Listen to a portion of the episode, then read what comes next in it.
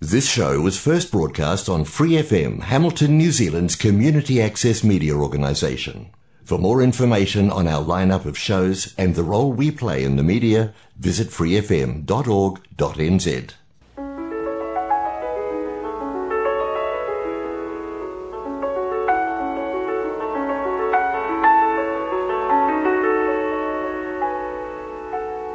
안녕하세요. 프리 FM 89 와이카토 한인방송 시와 음악 30분간 아름다운 추억의 음악과 시로 여러분과 함께할 DJ 권혜정입니다.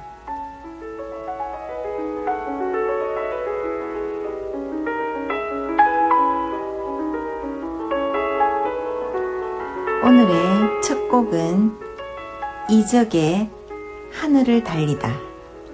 Begin Again 시즌 3에서 암스테르담 광장에서의 멋진 공연 감상하시죠.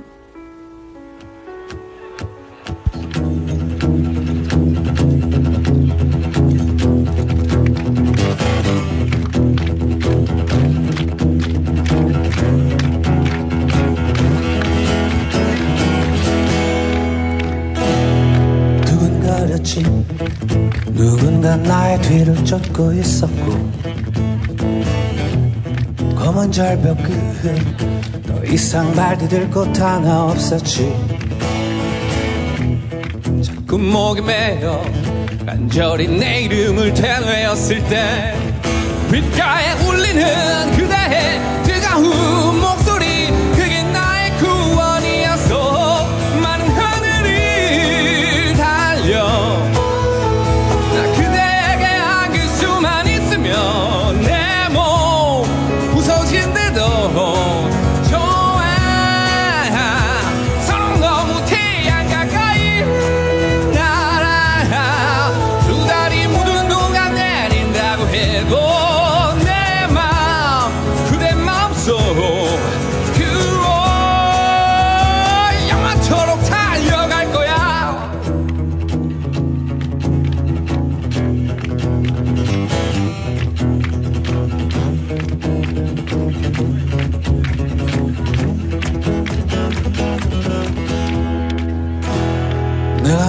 미웠지. 난 결국 이것밖에 안 돼 보였고. 올해 꿈들이 공허한 어린 나를 착각 같았지. 울먹임을 참고 난 몰래 내 이름을 속삭였을 때 귓가에 울리는 그대의 뜨거운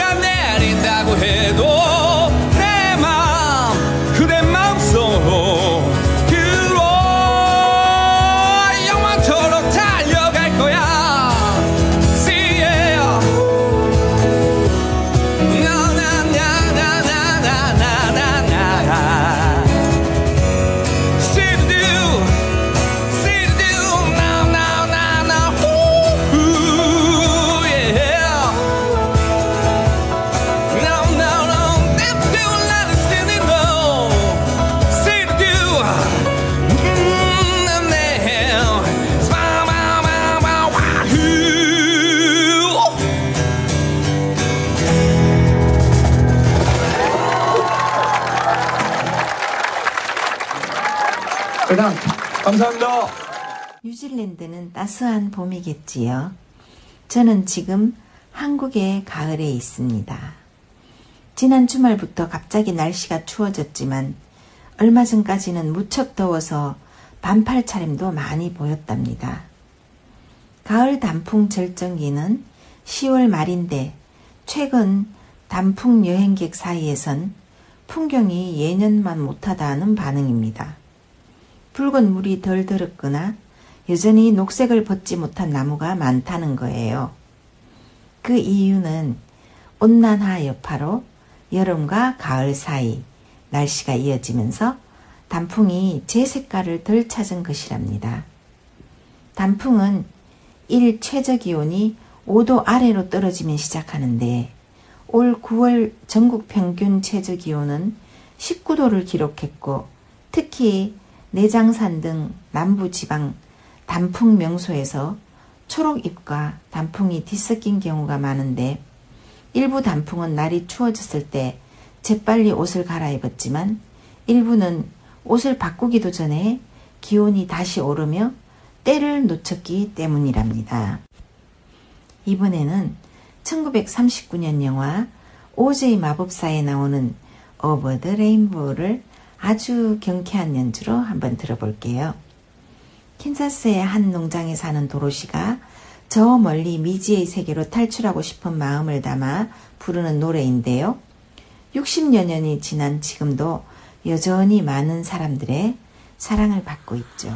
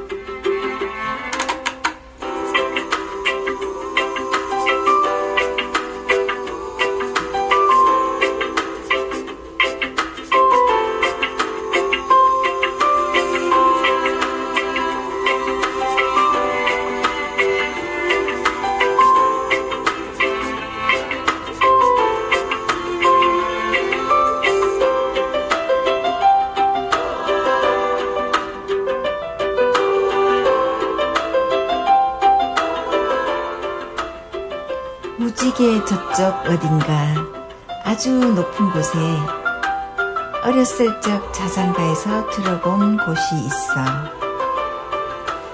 무지개 저쪽 어딘가 하늘은 푸르고 그대가 감히 꿈꾸었던 꿈들이 정말로 이루어질 거야.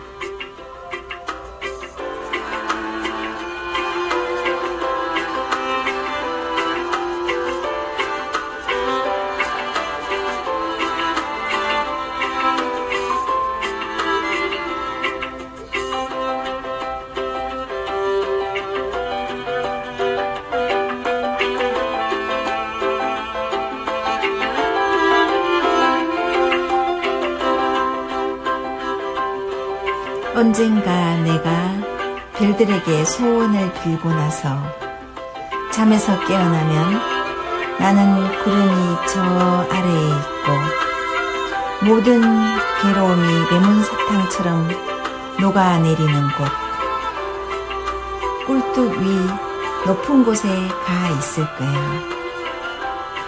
그곳에서 나를 만날 수 있어.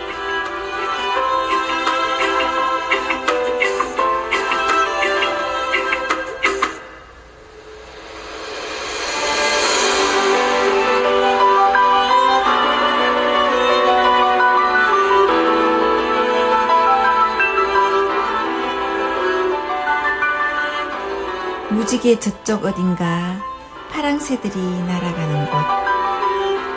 새들은 무지개를 넘어 날아가는데, 그런데 왜, 왜 나는 그럴 수 없을까? 행복한 파랑새들은 무지개 너머로 날아가는데 왜, 왜 나는 그럴 수 없을까?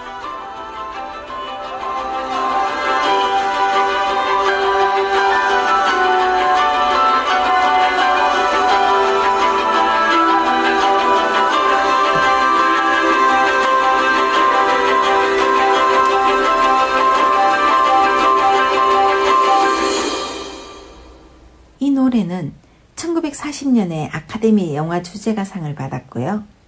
지난 2001년 미국 음반협회와 전미예술재단이 선정한 20세기 최고의 노래 365곡 가운데 1위에 오르기도 했습니다. 또 영화에서 도로시 역을 맡아 이 노래를 불렀던 주디 갈란드의 주제곡처럼 되기도 했는데요. 오제이 마법사의 부제작자 아서 프리드는 히트할 발라드 주제가를 원했고 작곡자 헤럴드 알런과 작사가 하버그가 협력하면서 이 곡이 탄생되었는데 하버그는 일반적으로 줄거리와 관련된 아이디어나 제목을 제안했고 알런이 아내와 함께 극장을 가던 중 창의력이 폭발해 갑자기 차를 세우고는 항상 들고 다니던 음악 용지에 곡을 썼답니다. 당시에는 좀 느리고 슬픈 곡조의 이 곡이 영화의 속도를 늦춘다고 생각했기 때문에 삭제하려고 했는데 아서 프리드가 이 노래는 남아 있어야 해. 아니면 내가 떠날 거야. 아이들이 그 망할 노래를 갖게 해줘. 그것을 다시 영화에 넣어. 라고 말했다고 합니다. 이후 이 노래는 영화에 수록됐고 세기의 명곡이라고 불리는 전설이 되었답니다. 이 노래 없는 오제이 마법사란 상상할 수 없으니까 말이죠. 또 주디 갈란드란 데스타도 탄생하지 못할 뻔했습니다. 이 노래를 부를 당시 주디 갈란드는 16살이었는데요. 원래 오즈의 마법사 책에 나오는 도로시는 8살 정도죠. 그래서 도로시 역을 맡기기에 주디 갈란드가 너무 성숙했기에 당시 최고의 인기를 누리던 아역 배우 10살이었던 셜리 템플로 바꿔야 한다는 주장이 있었지만 셜리의 노래 실력으로 이 노래를 소화하기 힘들다고 결론이 내려지면서 원래대로 주디 갈란드가 도로시 역을 연기했다고 합니다. 이번에는 테레미니라는 악기로 한번 들어볼까요?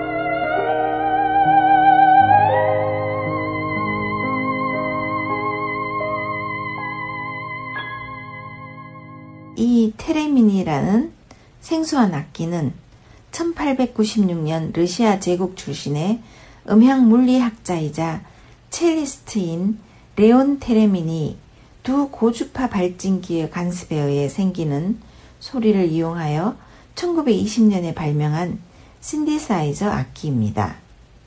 바이올린 소리 같기도 하고 우리의 전통 악기 해금 소리와 비슷하게 느껴지기도 하는데 악기의 양쪽에 위치하는 두 개의 안테나에서 발생되는 전자기장을 손으로 간섭시켜 소리를 내는 악기이며 두 안테나 사이의 허공, 즉 본체 위쪽으로 손을 두고 마치 지휘하듯 두 손으로 각 안테나와의 거리를 조절해가며 높이와 세기를 조합해 음을 만들어내는데 연주자가 감으로 음계를 찾아 연주해야 해서 상당히 다루기 까다롭고 음악적 감각 능력도 필요한 악기라 어지간한 연습 없이는 제대로 다루기 힘들답니다.